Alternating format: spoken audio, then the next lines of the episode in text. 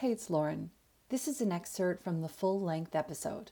To listen to the entire episode, head to the show notes and follow the link. This episode has been brought to you by the Afterlight Institute. Ignite the light, magic, and miracles within. Oh, yeah. I had a gentleman with me for two weeks, and I knew he was with me because he stank. Um, he had the worst personal hygiene. It was like a mixture of sweat and really bad foot odor. And I was just sitting in my house for two weeks and I just I'd just be like, oh, you know, dry reaching because the smell was just so bad. Because I'm very lucky. I hear spirit. I sometimes see physically see spirit. I see spirit in my third eye, my mind's eye. I um, can taste things. I can smell things, which isn't always that great, as we're going to discover.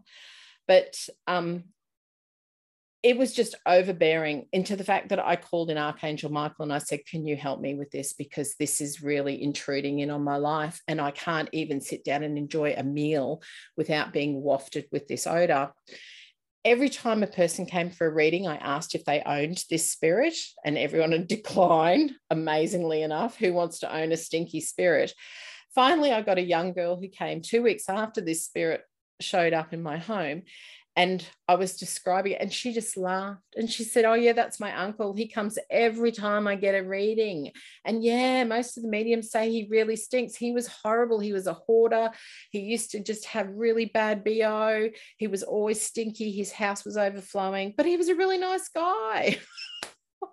as soon as she recognized that he was here, it was like the smell just dissipated out of the room. It was just amazing. He just wanted to be recognized. He just wanted to let his family know he was still around and watching them.